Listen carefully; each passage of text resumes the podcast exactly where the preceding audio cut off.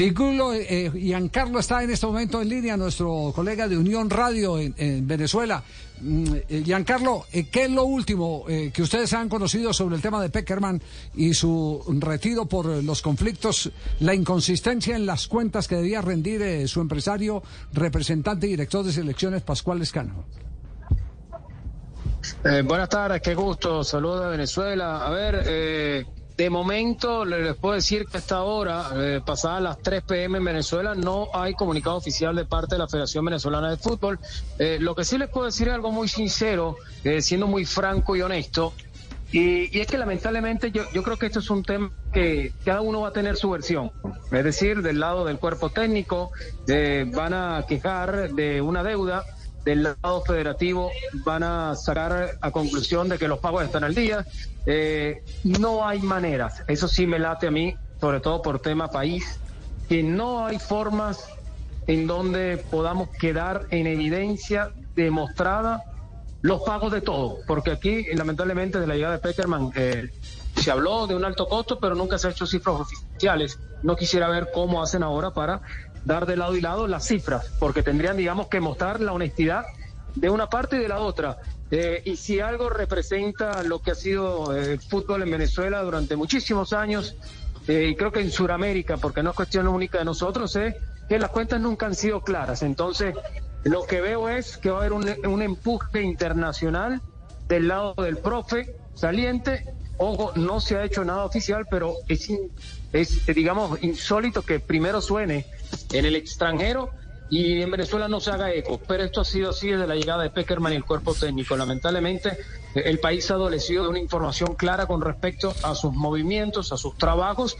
Y bueno, aquí estamos viendo una noticia que pudiéramos decir es vergonzosa por una parte, porque a fin de cuentas ni siquiera el cuerpo técnico pudo estrenarse en la eliminatoria al Mundial 2026. Ya, y Carlos, cuando usted dice que, es difícil que se den las cuentas completas, eh, verídicas, exactas como corresponden, ¿es eh, porque evidentemente hubo una negociación eh, internacional para esconder pagos o qué? Bueno, mira, es un país muy misterioso, ¿no? Creo que bien lo saben durante muchos años. Eh, hablando de décadas, y, y obviamente la puja económica por traer a Peckerman no era, no era económica, no era barata, por ser sinceros. Eh, ¿Cómo hace una federación estando quebrada? ¿Cómo hace un país adoleciendo tanto, con una estructura carente, como bien anuncia ahora el cuerpo técnico, para gestionar un pago tan gigante? ¿De dónde vinieron los recursos? Eso fue algo que nunca se habló, solo lo van a entender los que viven en el país. Digamos que quisieran meterse en esta materia, pero eh, lamentablemente hay una situación en la cual eh, creo que la gente prefiere no, no ir adelantando y, y ver de dónde salieron los recursos, porque al final aquí nadie vio un contrato, aquí nadie vio un plan de trabajo del profe Peckerman con lo que quería hacer desde su llegada. Eh, ha habido gestiones, sí, normas de juveniles, eh, hablan de estructuras, pero aquí conocemos al país, de qué tanto puede cambiar de un año a otro, pero la postura es de verdad muy extraña. Eh, decir quién, quién debe, quién pagó, si se hizo o no, voy a lo mismo. una postura va a tener la de la deuda, la otra va a decir seguramente que se canceló todo, que les sorprende. Y bueno, ya, ya comenzamos incluso a ver un desfile de candidatos que pudieran venir a la selección. Eh, lo que sí puedo decir es que el silencio en la Federación Venezolana de Fútbol llega eh, de la mano del cuerpo técnico, no se ha gestionado comunicacionalmente una buena, una buena línea desde su llegada, la gente está muy desinformada, incluso la gente ha perdido afinidad con el proceso de la vino tinto, no es solo cuestión de resultados, sino también de empatía. Y no la ha habido, lamentablemente no la ha habido y esto pareciera ser un problema que desde que llegó eh, no ha tenido una buena solución. Ya, eh, eh, dentro de la baraja de candidatos, bueno, se abre la especulación advirtiendo que todavía no está ah, oficializada la salida del cuerpo técnico, pero ¿buscan técnico extranjero o técnico venezolano? Mira, ya uno en redes comienza a ver a los llamados, los famosos lobbies, ¿no? a postular nombres que ya, ya uno conoce, incluso el de Rafael Dudamel, que aparece en redes sociales en los últimos días. Hay un grupo que parcializa por la vuelta de César Parías, eh, incluso Richard Páez ha hecho mención propia. Eh, a ver, candidatos eh, dentro del país los hay. El tema es la oferta económica, porque volver a presumir de algo de corte internacional tras lo de Peseiro, que sale por deudas, y lo que estamos entendiendo de parte del, cuando se haga oficial de ser así, saliente cuerpo técnico que también va a deudas y promesas de estructuras que no se cumplieron, eh, con qué cara puede llegar una federación, si esto todo es cierto, a proponer un entrenador de corte internacional de nivel. Esto sería algo muy lógico porque no hay garantías.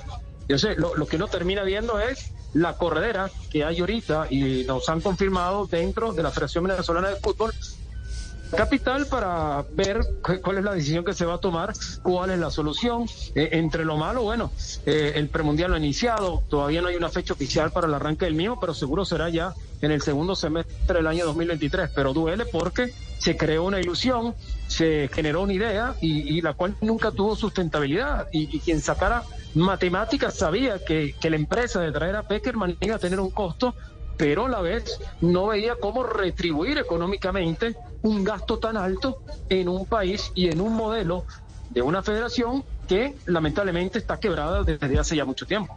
Ya.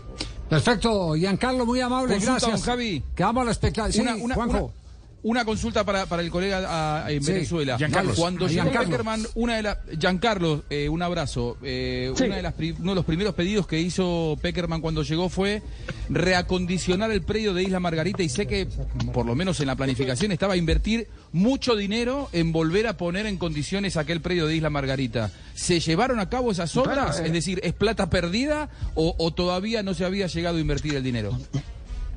No, no, eh, eh, a ver, el Centro Nacional de Alto Rendimiento fue una promesa de, Rafael Esquivel y el gobierno de Hugo Rafael Chávez ya hace muchos años atrás. Eh, no tiene una razón de ser. Si, si me preocupan me preocupan deportivamente hablando, no existe una razón de ser honesta y seria de la cual Rafael Esquivel tomó la decisión, amén de beneficios personales, porque está radicado en una isla, lejos de la capital, el tema del transporte, no es sencillo, el clima ni hablar, es un clima totalmente ajeno, es playero, es decir, no reúne los recursos, pero en el interín se logró culminar el Centro Nacional de Alto Rendimiento.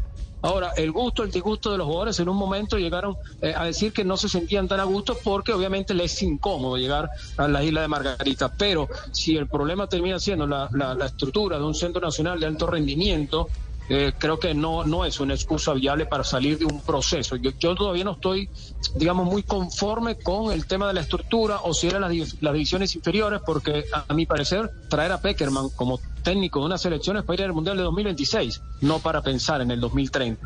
No creo que una selección, y ustedes bien lo saben, no me imagino Colombia con el profe Lorenzo ahora aspirando al 2030. No, Colombia quieren ir al Mundial de 2026, más viendo lo que sucedió ahora en Qatar. Venezuela sin ir nunca mundial no puede aspirar a un proceso de ocho años, porque en Sudamérica no existe un proceso, salvo Oscar Washington Tavares, que duró más de 20, pero es uno en la historia de Sudamérica en el siglo XXI. O sea, Venezuela, ¿cómo puede aspirar a esto? Entonces, a mí, a mí hay ciertas clavos que no me dan y, es una nota lamentable. Eh, se habla de corrupción de un lado, los otros hablan de impagos, en fin, es una novela al estilo sudamericano del mejor estilo y, veremos cómo termina. Eh, lo que la uno lamenta es la incertidumbre que se sigue viviendo en el fútbol venezolano y que no termina de consolidar. Bueno, muy bien, Giancarlo, un abrazo, gracias. Mi saludo. Un abrazo muy amable, Giancarlo Figlur de Unión Radio.